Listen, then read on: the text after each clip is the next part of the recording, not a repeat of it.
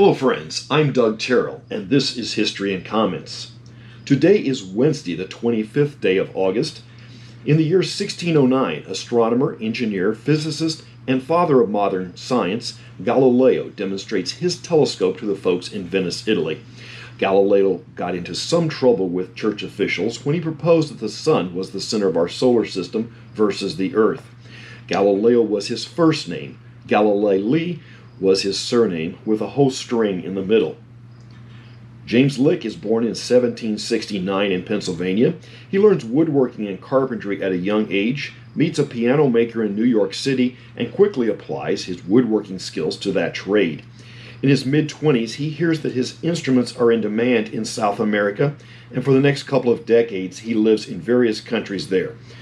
With the outbreak of the Mexican American War and the prospect of California becoming a state, he relocates to the village of San Francisco with his tools, workbench, and personal funds in gold valued at nearly $3 million in today's prices, and 600 pounds of a South American staple, chocolate. The chocolate sold out quickly, and Lick sent for his former neighbor in Peru, Dominic Ghirardelli, to move to San Francisco but chocolate is not Lick's claim to fame. With cash in hand, he purchases land in the tiny settlement. The fact that he arrived days before gold was found and the California gold rush set off was pure luck. If $3 million wasn't a tidy sum, Lick grew it several fold and gave much of it to a number of philanthropic projects. Lick Observatory was one of his favorite projects and was the largest reflecting telescope when it was constructed. Lick is buried at that site. In 1814, the second day of burning in Washington, D.C., the British are busy. Today's targets are the Library of Congress, the United States Treasury, and the Department of War, along with a few other public buildings. Allan Pinkerton is born in Glasgow, Scotland in 1819. Trained as a cooper or a barrel maker, he immigrates to the States in 1842 and settles northwest of Chicago. He seems to have stumbled into detective work and excelled at it. Pinkerton was working security for Abraham Lincoln's train trip from Illinois to Washington, D.C., thwarting an assassination attempt in Baltimore. Pinkerton will be responsible for a large portion of Union intelligence during the Civil War and took personally that he was not there to prevent the shooting at Ford's Theater. After the war, Pinkerton will be occupied tracking train robbers, while he was the genesis of the Pinkerton detectives, he passed before the agency got a bit overzealous in strike breaking.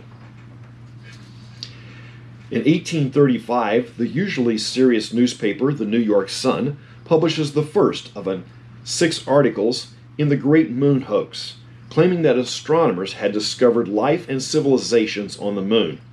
A few other notables from the Sun Yes, Virginia, there is a Santa Claus, was a Sun editorial and Rube Goldberg was a staff cartoonist.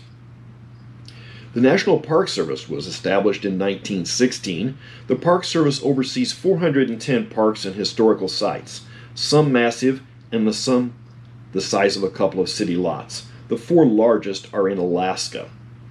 George Rogers Clark National Memorial at Vincennes, Indiana is 20 acres, and I'm certain there are smaller. Glasgow native actor Sean Connery is born in 1930. It is said the Irish Sea is rather narrow unless you are in, e- in either Ireland or Scotland. His paternal family had immigrated from County Wexford, Ireland, and then cert- the name certainly bears out the Irish roots. Nonetheless, his acting credits certainly place him high among A list actors, and I'm partial to his role in Hunt for Red October.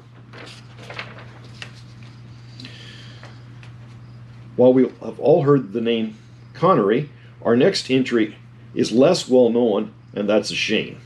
Humor writer Patrick F. McManus, and that's a blend of Irish and Scots for certain, is born in 1930. McManus's work started as a column in the 70s in Field and Stream magazine, and much of that work was compiled to several books known by such titles as A Fine and Pleasant Memory, They Shoot Canoes, Don't They? Never Sniff a Gift Fish, and The Gas grasshopper trap. Go beg, borrow a copy, or buy one for a fun evening of, inter- of reading. Sharing a birthday with McManus is actor Tom Skerritt.